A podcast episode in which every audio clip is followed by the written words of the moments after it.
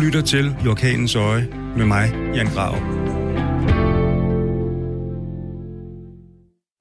Velkommen til I Orkanens Øje. Øh, I den her uge har jeg sat en af Danmarks aller, aller vigtigste fotografer i stævne. En mand, som har været en fast del af mit liv siden 1980'erne. Manden, som var med til at bygge det danske billedbureau 2. maj op. En mand, som også har flyttet sig langt øh, igennem de her mange år. Men han har hele tiden ligget som værende en fast bestanddel af mit fotografi, både som inspiration, men også hvor jeg kunne se, at han har flyttet sig øh, fra reportagefotografiet over i kunstfotografiet og i landskabsfotografiet, for det ikke skal være løgn. Og øh, derfor er det mig en stor glæde at byde velkommen til Henrik Saksgren, som jeg betragter som værende min ven, og på mange punkter også en mentor for mig. Og Henrik, grunden til, at jeg synes, det er spændende at snakke med dig, det er jo netop den her transformation. Øh, jeg har været ekstremt fascineret af den bevægelse, og, øh, og har også kigget til en af dine andre gode venner, som jo måske er min aller, aller største held inden for fotografiet, nemlig Sebastian Salgado, som jeg jo ved, du er gode venner med. Hvordan flytter man sig fra et tungt reportagefotografi og et tungt humanistisk, socialt indhold over i kunstfotografiet? Ja, det, øh, det, er, jo, det er jo 1000 kroner spørgsmålet. Altså, fordi øh, jeg, jeg, jeg ved det faktisk ikke, hvordan jeg er endt med at blive landskabsfotograf. Jeg synes, det er en, en det er til evig undren for mig, at jeg, jeg ender med at stå øh, i store, hvide landskaber med store, tunge kameraer og fotografere uden mennesker. Ud, stort set uden mennesker på. Fordi jeg kommer jo af den samme tradition som du, altså det humanistiske dokumentarfotografi. Og der satte øh, Edvard Steinken jo allerede i 1912 den tese, som blev min tese. Det er fotografiets opgave at forklare mennesket for mennesket og hjælpe det til selverkendelse. Det var hans tese, tese fra 1912. Og den gjorde jeg til min. Og jeg har jo arbejdet inden for det samme felt, som du arbejder i mange, mange år. Altså, jeg øh, har været øh, på Vestbreden og i Gaza, altså 16 gange. Jeg har dækket revolutionen i Nicaragua, jeg har været der 15 gange. Jeg har og lavet bøger og udstillinger derfra. Lavet bøger og udstillinger derfra. Øh, men hvis, hvis jeg skal sige, hvis jeg skal, hvis jeg skal finde det punkt, hvor skiftet for alvor skete, så var det efter jeg havde afsluttet en, en bog, hvor jeg havde brugt alt, hvad jeg havde af kapacitet. Altså bogen om pigerne ind på markedet i Nicaragua, som kom på det amerikanske forlag Aperture med titlen Solomon's House, hvor Gyldendal også udgav en dansk øh, udgave, der hed Land uden fædre. Der havde jeg øh, jeg tror på 12 eller 14 rejser, udsat mig for det mest strapasserende, man overhovedet kunne. Altså gå rundt på et møgbeskidt marked, et af de mest kriminelle steder i hele Latinamerika. Også om natten. Øh, blev en advaret af alle, der gik forbi, der talte engelsk, der sagde, du kan ikke være her. Jeg havde haft øh, tyndskid og diarré, og jeg havde, altså, det var, det er, det er noget af det hårdeste, jeg nogensinde har lavet. Ikke? Men det var meget vigtigt for mig at lave, fordi jeg havde jo oplevet den opblomstring, der skete efter 79, efter revolutionen, hvor det nye styre øh, havde som målsætning at skabe øh, sundhed og uddannelse for de fattige. Ikke? Og det var jo den fineste intention, du kan have i det der øh, i det der latinamerikanske område, hvor, hvor alt ellers er korrupt og, og, øh, og utåligt, og, og hvor, hvor fattigdommen er så skrigende, øh, at der lige kom et lille land som Nicaragua, som, som tog det på sig og sagde, vi vil vende, vi vil vende bøtten 180 grader, og så vil vi prioritere og, og, og skabe bedre forhold for de fattige. Ikke? Det formåede USA med lidt hjælp selvfølgelig fra øh, de der mere korrupte elementer, der var i den sandinistiske regering. Men, men, men jeg vil sige, at det primært var takket være USA's indsats, øh, at kontrarevolutionære styrker væltede øh, revolutionen. Og det, øh, det medførte, at da en ny højre regering tog over, der lukkede alle, jeg siger alle sociale tiltag, alle børnehjem, alle børneinstitutioner, alle sundhedsklinikker, alt hvad der overhovedet havde haft betydning for den fattige del af Nicaraguas befolkning, det blev lukket overnight. Og alle de der stakkels forældreløse børn, som havde boet på de der ret primitive institutioner, skulle pludselig bo på gaden. Drengene og de unge fyre, de vidste nok, hvordan de skulle overleve. Det gjorde de på den der klassiske latinamerikanske måde. Hvis du er fattig, øh, men, men har, har, har et våben, så kan, du, så kan du komme langt med røverier, ikke? Men pigerne, hvad skulle de stakkels piger, hvad skulle de overleve på? De havde kun én ressource, og det var deres krop. Så resultatet af, at den revolution blev smadret godt og grundigt af den amerikanske udenrigspolitik, det var, at piger helt ned til 11-12 år måtte, prostitu- måtte prostituere sig for overhovedet at overleve. Det var så øh, provokerende for mig. Jeg, jeg, altså, jeg kunne slet ikke have den der amerikanske dobbeltmoral, som vi jo oplever altid, ikke? Hele tiden. Men for eksempel var det lige på den samme, det samme tidspunkt, hvor Bieber Gore, hun lavede en, en, en, en stor stunt med, at der skulle lægges biblyde ind over alle frække ord i rap. Øh, altså, eller for at beskytte de amerikanske børn, ikke? Men samtidig betyder den amerikanske udenrigspolitik, at Nicaraguas børn måtte prostituere sig med gamle, med, gamle ulækre mænd på bagsædet af en lastbil, ikke? Og, og, og det var hele den vrede, jeg lavede den der Solomon Sounds bog på. Øhm, og, ja, og den ligger jo inden for den fineste humanistiske dokumentariske tradition. Det er sort det er tæt på, det er intimt. Jeg, jeg, jeg, jeg, jeg, jeg, jeg er sammen med de mennesker. Jeg fotograferer dem ikke på afstand. Jeg er helt inde. Som sagt, jeg tror, jeg var der 12, på 12 rejser. Så udkom bog, og jeg glæder mig til, at jeg kunne, øh, jeg kunne få øh, lidt opmærksomhed i USA. Fordi jeg havde sådan, jeg, jeg var virkelig ægte, ægte vred over, over øh, den der dobbeltmoral, ikke? Og ved du hvad? Der skete ikke en skid. Der skete ikke en skid. Den blev anmeldt i et par kunstmagasiner, øh, og det var det. det var, det var, det var næsten ubærligt for mig. Altså, der er jo noget der i hvert fald, jeg, jeg genkender meget, meget tydeligt, som jo er den der vrede og indignation, som jo er et fantastisk drivmiddel på, på reportagefotografiet. At det starter med, at man i virkeligheden er øh, ekstremt vred over et eller andet, eller måske, som i det her tilfælde, kan se en voldsom dobbeltmoral. Øh, og jeg forstår også godt den her reaktion på, øh, på at, at man tror, eller synes, man har lavet noget, som i virkeligheden er et, et, et bevis. Ja, ja, ja. Øh, og at der så i enden af det ligger en kolossal skuffelse, hvis ikke folk ligesom forstår det eller tager det ind. Øh, det, er jo, det er jo også det er også noget af det, som, som, som, som jeg i hvert fald nogle gange mærker. Men jeg kan jo høre på dig, at den der vrede og indignation, den er intakt. Fordi du kan jo ikke sidde og huske en historie, der ligger så langt tilbage, så minutiøst, uden at den stadigvæk ligger der på sinde.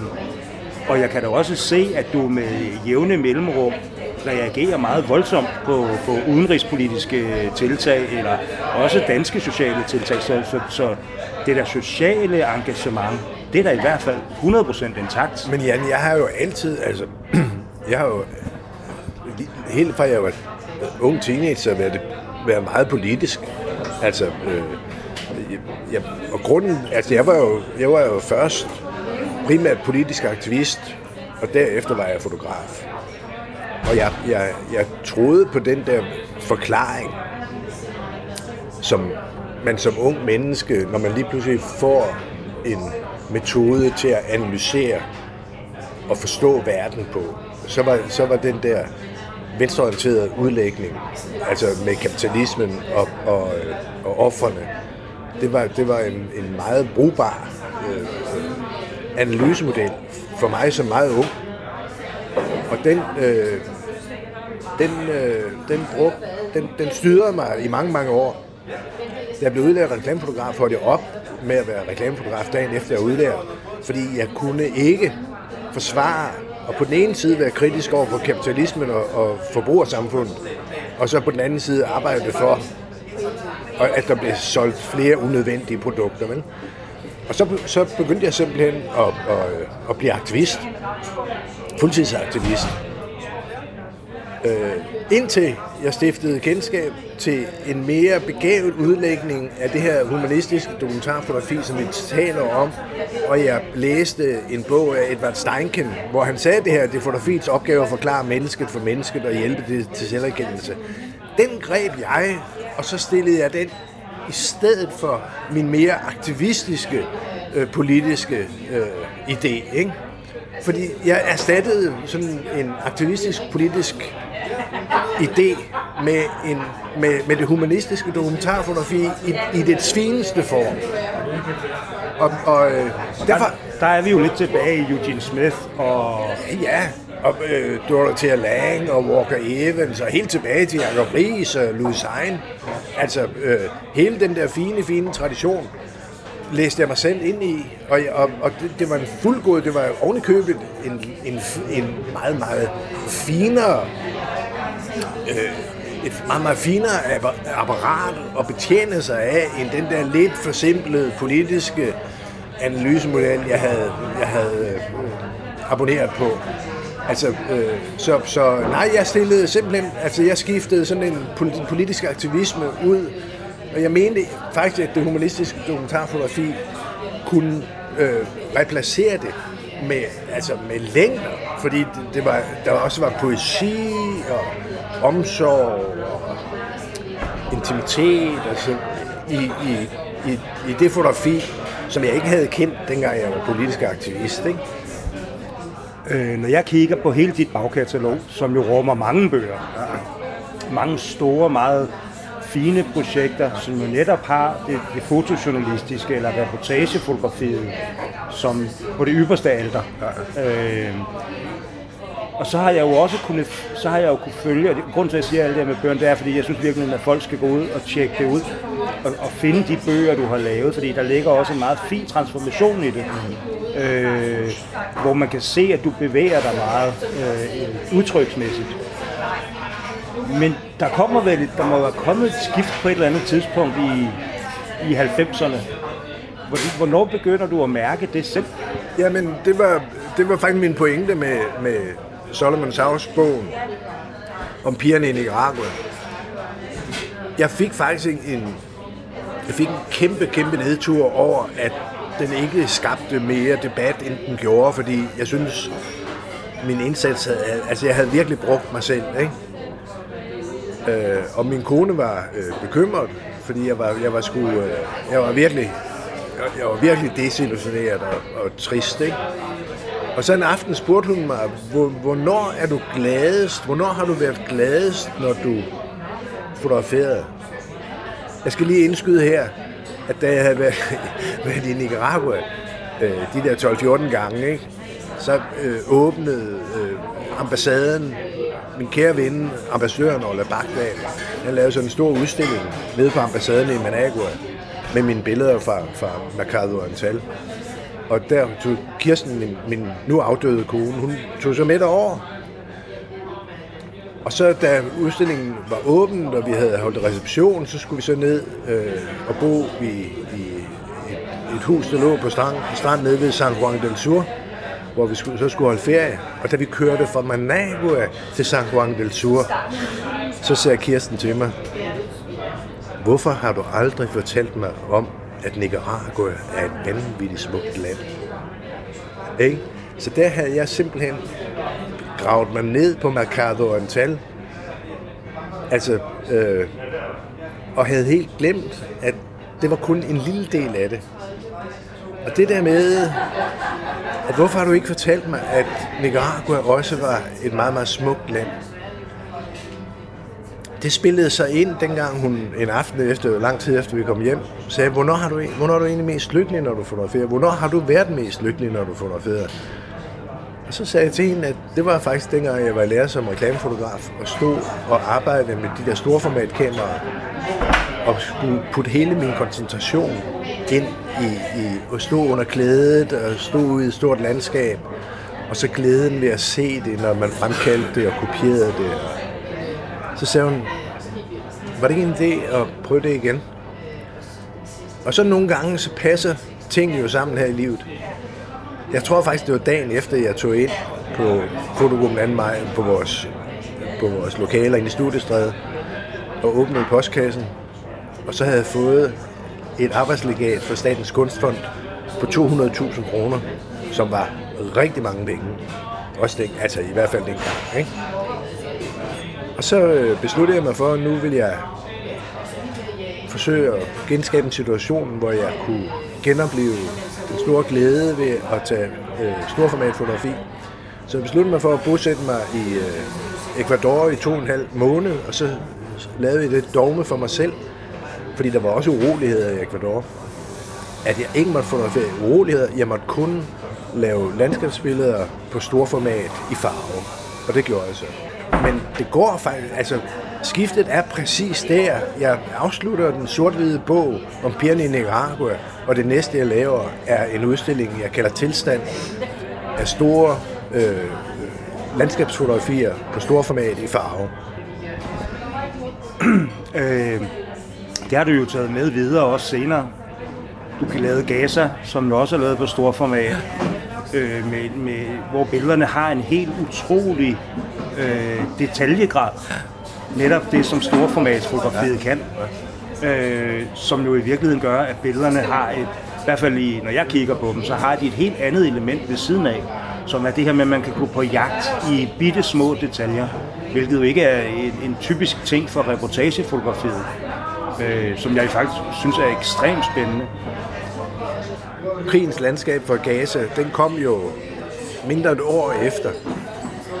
Og det udsprang faktisk af, at jeg havde en, øh, en udstilling herinde, hvor vi sidder, altså kunstforeningen, ja. øh, og så til, til åbningen, så, øh, så kom der en kvinde hen og sagde, at hun gerne ville købe billedet af Rosenhaven.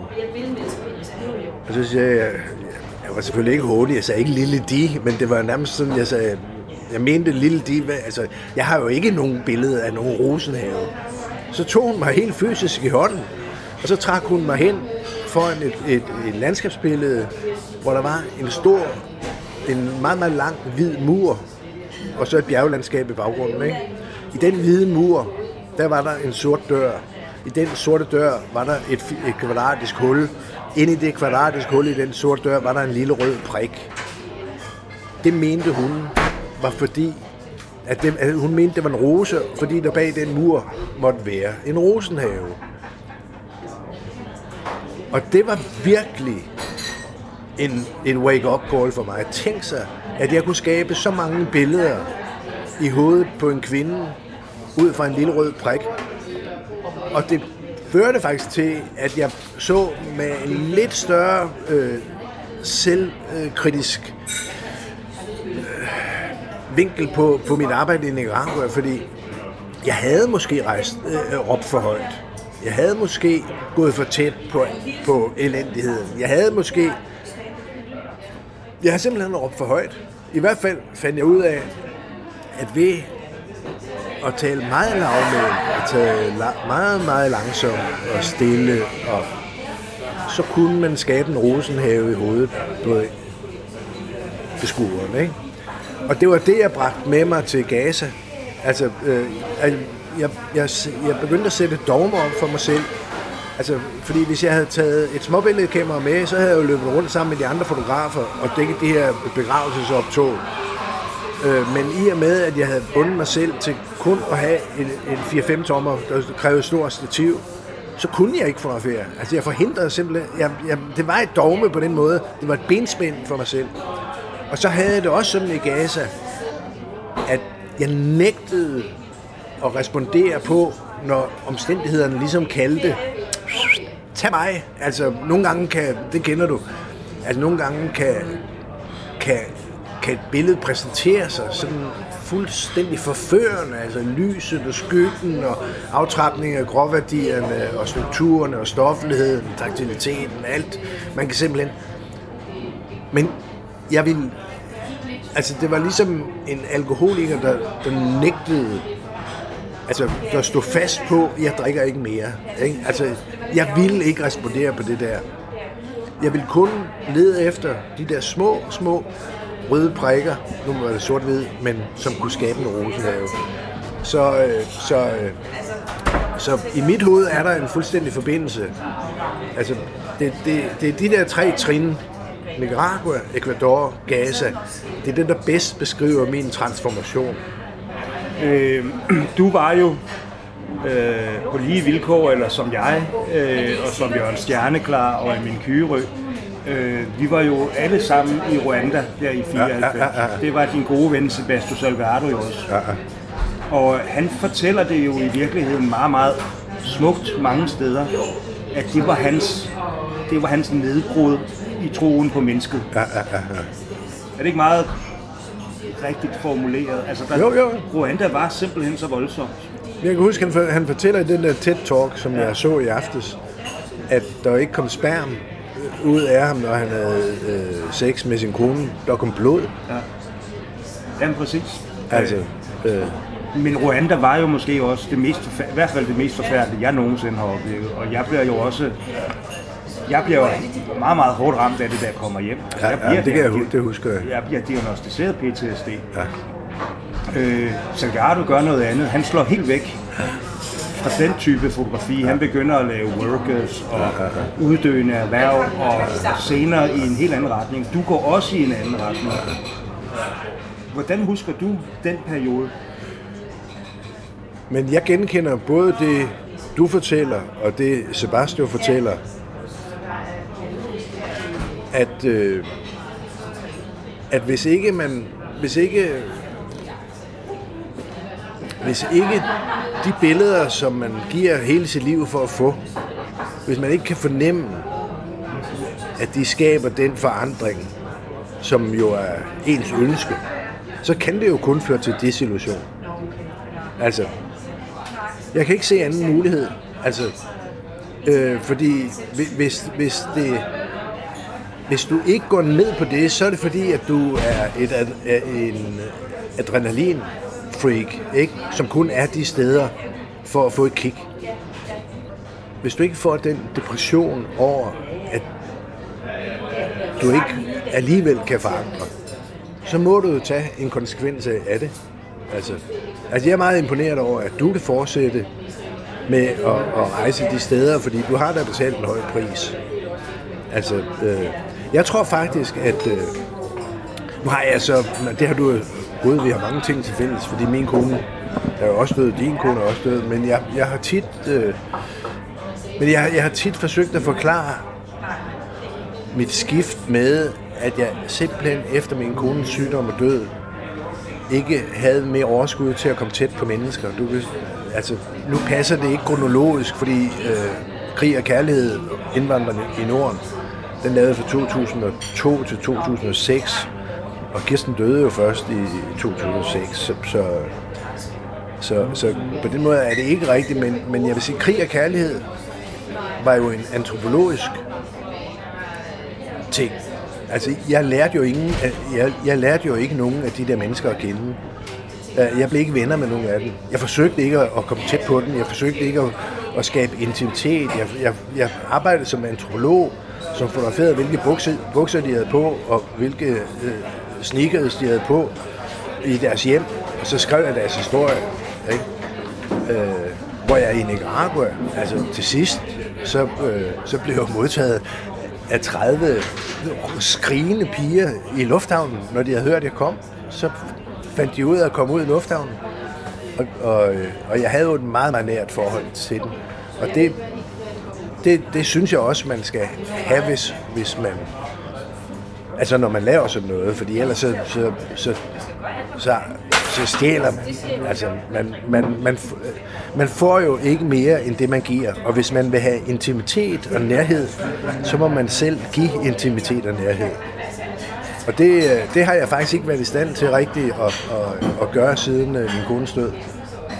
Jeg kan jo mærke meget øh, på mig selv, når jeg rejser de her steder. Nu er det lige senest er det Sydsudan, øh, men, men alle mulige steder, at det er vigtigt for mig også at dokumentere netop skønheden, eller kærligheden, eller noget af det smukke, man kan opleve de her steder. Ikke?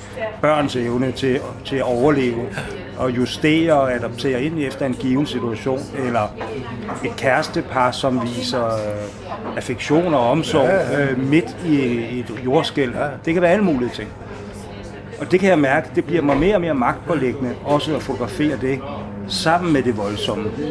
En anden god ven af os to, øh, som jo desværre også er død, Per Folker, oh, ja. øh, var jo på mange måder, blev jo også på mange måder en mentor for mig, fordi han hele tiden pressede mig til at se ting, eller fotografere ting, jeg ellers ikke så. Jeg er jo vokset op af den der gamle øh, ekstrabladskole, ja. hvor det kunne ikke blive vildt nok. Det skulle bare være hissigt. Det var pressefotografi. Kan du huske, at vi holdt juleaften sammen i, ja. i, i, i Rumænien? Ja, det kan jeg I godt 1989. Ja, der er sket meget. ja, men det var... Men, men, men lige præcis. Ja. Altså, øh, og faktisk er det jo... Øh, jeg synes faktisk, det var meget interessant, at vi i december måned sidste år, der sad jeg og kiggede på mine billeder fra Rumænien, som var enormt voldsomme og enormt blodige. Og du lagde på din Facebook og din Instagram-profiler billeder ud, som du havde lavet, som for mig er jo noget helt, helt andet. Det er jo, det er jo sådan et historisk dokument af, af, af tiden. Men jamen, jeg har jo altid... Øh, jeg har jo aldrig... Jeg har jo aldrig set mig selv som presfotograf. Og jeg har heller aldrig været ansat på nogen avis. Så jeg kender ikke det der med at skulle lave dagsaktuelle billeder. Så derfor har jeg taget mig den luksus, at jeg altid, når jeg fotograferede, mente, at mine billeder skulle kunne stå, når tv-lamperne slukkede. Og, og det tror jeg er den store forskel, at, at, at jeg har måske rejst sammen med jer og mødt jer i Bukarest og øh, under revolutionerne i Europa, i Østeuropa og sådan noget. Øh, men jeg og i, i Moskva. Og, øh, men jeg har, jeg har altid haft den der det der privilegie, jeg har tildelt mig selv, at jeg, jeg tog billeder, som skulle blive stående, når tv-lamperne var slukket. Øh, det, det er jo i virkeligheden meget interessant, fordi jeg har, jo, jeg, har, jeg har også flyttet mig fra pressefotografprædikatet. Jeg har ovenikøbet også flyttet mig fra reportagefotografprædikatet. Det har taget mig mange år, men jeg bliver næsten fornærmet i dag, når folk kalder mig for pressefotograf. Ja, ja, ja. Øh, når man skal ud og holde foredrag, eller man sidder i et tv-studie, så står der pressefotograf. Kan du huske fotografen Tim Page fra Vietnamkrigen? Ja, ja som, som jo for mig at se, øh, sammen med øh, David Douglas Duncan og nogle af de andre store, var en af de mest ikoniske fotografer. Øh, David Douglas Duncan er for mig måske den største af dem alle. Jeg synes, han var den mest oversete, men fandme den bedste fotograf på alle parametre. Og Tim Page, han er jo britisk. Han kommer så tilbage helt ødelagt. Og øh, går også i gang med landskabsfotografiet. Du arbejder lige nu på Vestkysten, du har arbejdet nede i Tøndermasken, eller Masken. Hvad fanden er det med fotografer og landskaber, når vi går i stykker, eller når man pludselig skal flytte sig? Hvorfor er det, hvorfor er det dragende? Men jeg, jeg tror, jeg betaler tilbage for det der Kirsten sagde til mig. Øh, hvorfor har du aldrig fortalt mig, at der var så smukt? Altså, øh, jeg tror, at på den måde er jeg jo helt enig med Sebastian, at det er meget, meget vigtigt at huske folk på, hvad det er, vi har, og hvad det er, vi skal passe på. Ikke? Altså, jeg bliver jo aldrig sådan en ung, hip øh, storbyfotograf, øh, der fotograferer piger med dreadlocks, der danser øh, i en eller anden garage. Altså, det gør de unge. Men jeg har nu så stor erfaring i mit liv, at jeg, jeg har bestemt mig for, at at den største opgave, jeg har... Altså, jeg vil også sige det på en anden måde. Altså, du ved, ja, det ved du selvfølgelig, men jeg ved ikke, om lytterne ved, men, men, men, men det, den der tese, som man udviklede fra Cartier-Bressons fotografi om det afgørende øjeblik. A decisive moment. Ja. Den øh, har både du og jeg jo også øh, brugt. Altså, vi, vi ved jo begge to, at der er sådan et decisive moment. Øh, men jeg har faktisk vendt den om nu, både i Tule og i Tøndermasken. I stedet for at stoppe tiden, så forsøger jeg nu at læse tiden ind i billederne. Og jeg havde en, da jeg skrev mine prospekter, da jeg skulle søge penge til, og jeg var jo opholdt med, mig jo sammenlagt mere end et halvt år i Tule, øh, Tule distriktet, øh, og der skrev jeg nemlig i de der prospekter, når jeg søgte fondene, at min ambition var, at når folk så billederne, måtte de gerne tænke, at det her kunne lige så vel have udspillet sig for 300-400 år siden, som det udspil, kunne udspille sig i dag. Så i stedet for at stoppe tiden, så forsøgte jeg at putte tiden ind i billederne. Altså gøre dem tids, altså endnu mere tidsløse. Øh, og jeg tror faktisk, øh, jeg tror faktisk, at, at der er måske er mere brug for den type fotografi i dag, fordi for, folk i storbyen øh, glemmer, hvor stor og stolt og vild naturen er. Og at vi kun er en lille parentes i klodens historie.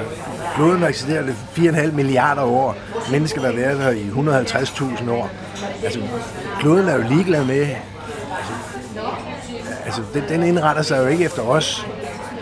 Så jeg har, og når jeg følger de der fanger øh, på havisen øh, på, i, i Nordvestgrønland, så kan jeg jo se, at de har den respekt over for naturen.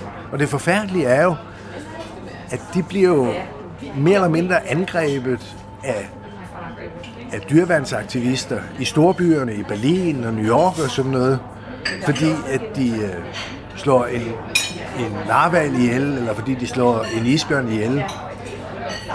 Og jeg tænker, hvad bilder de der storby-mennesker sig ind, at de kommer og skal pådute en moral til de mennesker, som lever i pagt med, med naturen. De lever fuldstændig bæredygtigt i pagt med, med naturen. De der dyrvandsaktivister i Berlin, øh, de har en helvedes masse i kæften, ikke? Og de løber for eksempel ind i Berlins største boghandel. Der står Ultima Thule står i en montre nu, fordi at de lavede raids ind i boghandelen og smed min bog hen i, hen i et hjørne, fordi den viste drabet på en isbjørn. Altså, jeg synes, at fangerne i Nordvestgrønland har meget, meget mere at lære os, end dyrvandsaktivisterne i Berlin har at lære os. Så derfor vil jeg hellere øh, vise min respekt for den, for den, øh, for den måde, de agerer sammen, sammen med naturen, i pagt med naturen, og udbrede, at der er en anden måde at leve på. Altså, at der stadigvæk... Øh, ja, altså, jeg er fuldstændig betalt, når jeg opdager, at der i den der fangekultur er der ikke noget med at stille, stille sig op og, og spille stærk mand. Altså, de bliver lidt gjort til grin den der fanger, som ser, at nu kommer der en storm, og vi stopper og rejser til det og burer os inden der og bliver liggende der til stormen er væk. Det er måden. Altså, vi ved godt, eller de ved godt, at vi kan ikke kan hamle op med naturen. Så de trækker sig. Ikke? Lidt ligesom en elegant bokser, der, der viger for stødene, i stedet for, og, som slokker og går frem. Ikke? Så viger de, og, og, og, og deres, deres måde at bevæge sig hen over det der islandskab er så elegant og så, så fin og, og så fint følende, at, at det vil jeg gerne... Øh, altså, jeg, jeg, jeg synes jo faktisk, at Ultima Thule er, er... Jeg kan godt læse den ind i min tradition, øh, at, jeg, at jeg er forblevet et politisk menneske. Nu taler jeg måske bare om nogle andre ting, end jeg gjorde, da jeg var yngre. Jeg kan jo ikke lade være med, når jeg sidder og ser den her TED-talk, som jeg kun kan anbefale alle lytterne at gå ind og se med Sebastian Salgado, hvor han jo viser meget ydmygt, måske noget af det aller, aller ypperste inden for reportagefotografiet, lavet i de forgangne århundrede, altså meget, meget vigtige billeder. Øh, og så fortæller han jo, han fortæller jo også om, som vi har været inde på, det her med, at efter Rwanda, det der skete der, og hans arbejde efterfølgende, senest med Genesis, som jo er en meget, meget smuk bog mm. om kultur øh, og om verden, øh, så fortæller han jo også om hans fødested, som var helt ødelagt, øh, og hvordan han har plantet 1,2 millioner træer og genopbygget øh, hele flora og faunaen i det her område. Øh, og når jeg sidder og ser på det, så bliver jeg enormt inspireret. Jeg har været inde og sidde og google på, kan man ikke købe nogle braklagte marker i Danmark ja, ja, ja. Og, og, og lave en allemandsret skov. Ja, ja, ja. Øh, altså, noget jeg aldrig har tænkt på før. Alle mine reklamer på Facebook nu, det er sådan, det er sådan noget med at købe et jordlod. Ja, ja, ja. Øh, fordi det er, jo, det er jo den verden, vi lever i. Får du også nogle, nogle gange de her tanker, og så sige, at nu må jeg bryde helt ud af det. Nu skal jeg et helt andet sted hen. Øh, eller er det bare mig, som er har en eller anden naiv ting kørende, hvor jeg tænker, jamen det er da fantastisk, han har oprettet eller genoprettet det her i Brasilien. Det må man også kunne gøre i Danmark. Men det har han jo egentlig gjort øh, med samme intention som med hans fotografier og, og, og, og vise et eksempel. Inspirere folk. Altså, og det er jo det, altså, det er jo det eneste, vi kan, det er at inspirere folk øh, til at, at, at gøre, tage nogle konsekvenser af det, de ser. Øh, gøre nogle ting. Gør, gør noget aktivt ved, ved det. Altså, øh, jeg, jeg, jeg tænker ikke, at jeg skal holde op med at fotografere. Jeg tænker, at jeg skal måske bosætte mig et sted, det kunne være i Grønland, i et år eller to, så jeg ikke bliver sådan en, der rejser frem og tilbage, men som jeg, så jeg er i det. Dybest set spiller tiden en større og større rolle på alle niveauer i mit fotografi. Altså øh,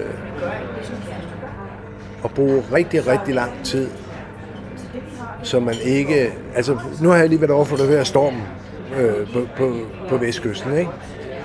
Og den bog, jeg laver, har jeg sagt til forlaget, at jeg skal have to års cyklus for at lave den. Jeg lavede en bog om, om Vestkysten fra, øh, fra grænsen til Skagen, sammen med forfatteren, der hedder Dorten Nors. Men jeg skal have to årscyklus. Og det er fordi, at hvis jeg ikke får gode billeder af den ene storm, så bliver jeg nødt til at have tage over igen og igen og igen. Ikke? Hvis, hvis der ikke falder sne i år, så, skal der, så falder der måske sne næste år. Ikke? Altså, øh, og, og der hvor, ligesom vi taler om med Steve McCurry, som vi lige har set, øh, har besøgt Jacob Holt, og vi, jeg tror, at vi begge to har vanvittigt stor respekt for Jacob Holt. Absolut. Øh, hvor han som yngre fotograf, altså, var uf- lidt for utålmodig og begyndte at, at, at manipulere sine billeder ret, ikke bare i, i farverne og sådan noget, altså, men han deciderer to elementer væk i sine billeder for at optimere sit billede. Altså, jeg har i hvert fald fået, fået en anden ro. Altså, da jeg lavede bogen om Tøndermasken, så tog jeg ud i masken en time før solen stod op, og så satte jeg mig i en campingstol, og så sad jeg og ventede på, hvad vor herre havde tænkt sig at sende ind af fronter ude for Nordsøen den dag. Jeg vidste godt, at jeg ikke kunne jage det. Jeg måtte bare vente på det. Og det gjorde jeg dag efter dag efter dag. Altså den der måde at få en lidt mere øh, sindagtig øh, ro i sig, og sidde og vente på, at naturen tilbyder sig. Det er, det er, den, det er den vej, jeg kommer til at gå mere og mere. Øh, og guderne skal vide, men, men det ved jeg ikke, om vi har tid til at snakke om. Altså, men, men det er jo meget, meget ensomt. Det er jo helt vildt ensomt. Men, men det er jo noget af det, som jeg holder meget af. Jeg kan jo mærke, jeg kan jo mærke, at, at når jeg har det dårligt, eller har dårlige perioder, øh, grænsende til at være deprimeret, så søger jeg jo altid ensomhed. Det er det, der er vigtigt for mig. Jeg er, sådan, jeg, jeg er måske en af de få, som er rigtig, rigtig irriteret over alt det nye byggeri nede på Nordhavnen. Fordi det var mit, det var mit safe spot. Det var der, jeg kunne gå ned om natten øh, og elskede at være. Øh, og kunne altid finde motiver og billeder. Og kunne i hvert fald altid finde noget, der reflekterede øh, mine tanker og følelser. Og det er jo ved at blive godt og grundigt udlagt. Jeg har jo fået en kæreste, som er fra Ribe, og har i den forbindelse besøgt øh, Jacob Ries. Altså, jeg har læst meget om Jacob Ries og besøgt hans museum derovre. Men har også fået den der kærlighed for både Søndermasken og for, for Vesterhavet, og det der ekstremt voldsomme element, som det jo er. Den ensomhed er jo også en luksus. Altså man kan, det, at man kan få lov til at sidde sådan nogle steder, fordi det er udfordrende. I, men det, det, det er fuldstændig rigtigt. Det er en stor luksus. Men, men det var bare fordi, når vi nu har øh, lytterne med os her, så synes jeg bare, at det, at det er meget påtrængende for mig at sige, at, at der er en stor ensomhed i det. Altså, altså, jeg har en stor, stor ensomhed i det fotografi, jeg laver, fordi jeg ikke kan dele det med nogen. Jeg, altså, selvom jeg arbejder sammen med han Hans Edvard Nørgaard Nielsen om Tøndermarsken, eller Dorte Nors om, om Vestkysten, ikke? så kan jeg jo ikke... Øh, altså, jeg kan huske, at han Edvard blev irriteret på mig, når han opdagede, at jeg havde været i Tøndermarsken, uden at, øh, uden at tage ham med. Og så siger han, Hans det kan godt ske, at du siger, at det kunne du godt have været med til. Men jeg kan jo ikke forsvare at sætte mig i min campingstol i fire timer og ikke vide, hvad jeg venter på. Jeg kan ikke forsvare. Øh, altså, altså, altså, vi kan jo ikke, vi kan jo ikke formidle det, vi har som idé og intention, før billedet er færdigt. Og de eneste, som er i stand til at stå de ting igennem, også med de mange skuffelser, der er, hvor, hvor det ikke udvikler sig i den retning, vi ønsker, men, men hele det der, den der træge øh, øh, vej, der er hen imod forløsningen i det ultimative, i det ultimative billede, det er det, jeg mener, er så ensomt. Altså, fordi du kan ikke dele det med nogen. Du kan jo ikke, altså, du kan jo ikke, altså, du kan ikke, du kan jo ikke formulere for fanden, hvad det er, du søger, fordi det kan du kun vise i billedet. Det var det her, det var det her, jeg ventede på. Eller, eller, eller ikke ventede på, men det var det her, jeg havde en fornemmelse af, at hvis jeg blev her, så vil der opstå noget i den her stil, ikke? og så har du argumentet. Det var det, jeg vente på, men, men, om, men i processen kan du ikke dele det med nogen. Der er du helt dig selv, helt alene, helt, helt alene. Så er der men er det ikke lige præcis essensen af fotografiet? Altså er vi så ikke lidt tilbage i the decisive moment? Altså, man ved ikke, hvad der sker, og det er jo for helvede livet. Altså, vi ved heller ikke, hvad der sker, når vi går ud af døren om lidt. Øh, altså det her med, at fotografiet kan fastfryse et fragment af en virkelighed, hvis fotografen eller dem, der oplever det, er tålmodige nok. Altså, det, der, er jo ikke en, der er jo ikke en facitliste på fotografiet. Der, ligger, der er jo ikke en facitliste på tøndermasken. Nej, men jeg, jeg, jeg, altså, jeg, fik, jeg fik næsten en, spirituel, øh, åndelig åbenbaring, da jeg arbejdede oppe i Nordvestgrønland. Fordi det gik ret hurtigt op for mig, at jeg jo ikke kunne arbejde, øh, som jeg havde gjort andre steder i mit liv. Altså, at jeg, jeg, jeg måtte se, hvad naturen havde at tilbyde. Jeg, jeg måtte sætte mig op på slæden, og så måtte jeg lade mig føre med, uden nogen som helst viden om, hvad naturen gav. Ikke? Og den der måde at være derpå, altså gør, gør sig fuldstændig sende, når man sidder på, på slæden, og, og næsten blive fatalist, altså, øh, altså bare øh, acceptere det, naturen nu stiller an, selvom der trækker en stor storm op inden i fjorden, så ignorerer du den og siger, nu kører jeg bare med. Og, og grunden til, at jeg siger, at det var næsten en spirituel, åndelig åbenbaring, det var, at jeg fandt ud af, at jo flere strabasser jeg gik igennem, jo flere strabasser jeg overkom, jo rigere blev jeg awarded af naturen. Jo større skønhed stillede naturen op med. Altså det var ligesom, øh, der var en handel. Hvis du er, er parat til at gennemgå de her pinsler, så lægger jeg en, en krukke med guld for enden af det. Ikke? Men det er faktisk det samme, jeg jo oplever, når jeg, når jeg rejser til Sydsudan, at jeg kan mærke, at jo hårdere jeg arbejder, jo tidligere jeg stopper, øh, jo senere jeg returnerer, øh, jo flere til dage træk jeg tager det samme sted hen, jo bedre billeder får jeg faktisk ud af det.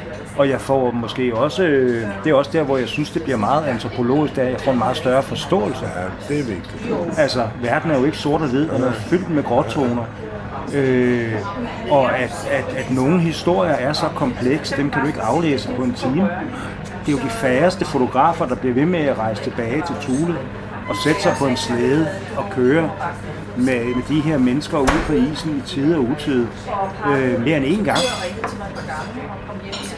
Ja, men, men, men det, var, det var det, der skulle til for, at jeg kunne nå det billede, som jeg havde en idé om, måske kunne ligge for enden af den slæderejse. Ikke? Altså, jeg, jeg, jeg var der sammenlagt et halvt år, og halvdelen af tiden tilbragte jeg ude på isen med havisen med fangerne, og, og boede telt med dem derude, og arbejdet i minus 35 grader og alt sådan noget.